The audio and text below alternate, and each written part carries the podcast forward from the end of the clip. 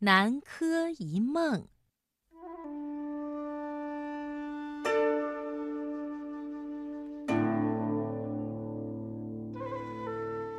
唐朝贞观年间，有个侠义之士，他的名字叫淳于棼。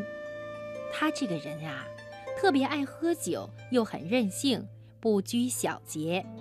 他呢，拥有很多的家产。又肯结识豪客，曾经做过副将，后来因为喝醉了酒发酒疯，得罪了上级，被罢了官。淳于棼家住在广陵郡东面，屋南面呢有一株大槐树，枝繁叶茂。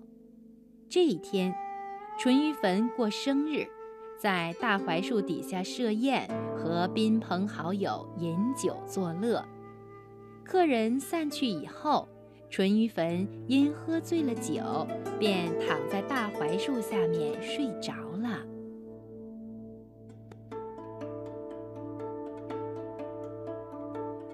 他呢，迷迷糊糊地睡着，仿佛看见两位紫衣使者跪在他的面前，邀请他上车。好多名侍从簇拥着他，坐上了驾着四匹马的车子。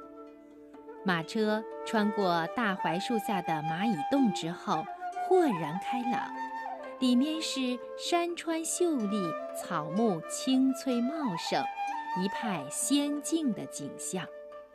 原来呀，他们来到了大淮安国。淳于棼下车后。被引进一座十分富丽堂皇的宫殿，前来迎接他的右丞相说：“君子不因避国远僻屈驾前来，君王愿意把女儿金枝公主许配于您。”淳于棼跪在地上拜谢，心里又惊又喜。淳于棼和金枝公主举行了隆重的婚礼。婚后不久呢，淳于棼就被委派为南柯郡的太守。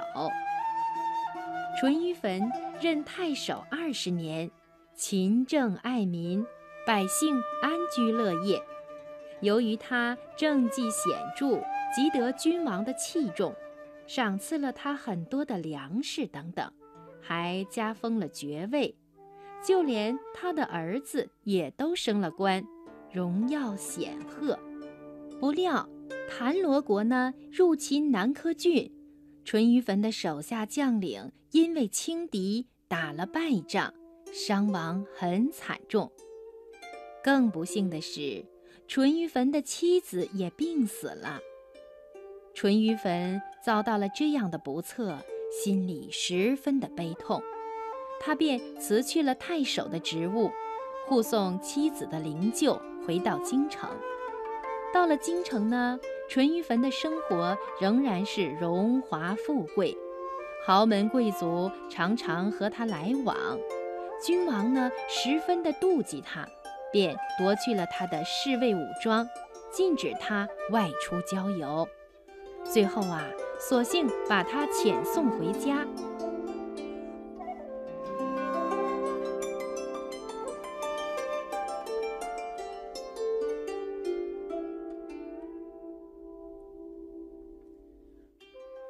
可是，待他一觉醒来，他才知道这是一场梦。他看见人家正在打扫庭院，酒壶还在他身边呢。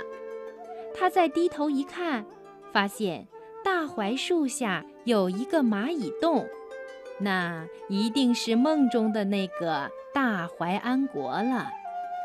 槐树的最南端的一枝呢，就是那南柯郡了。南柯一梦这个成语故事，用来比喻人世间的繁华像一场梦，现在呢多泛指梦境，也用来比喻一场空欢喜。这个就是南柯一梦的成语故事。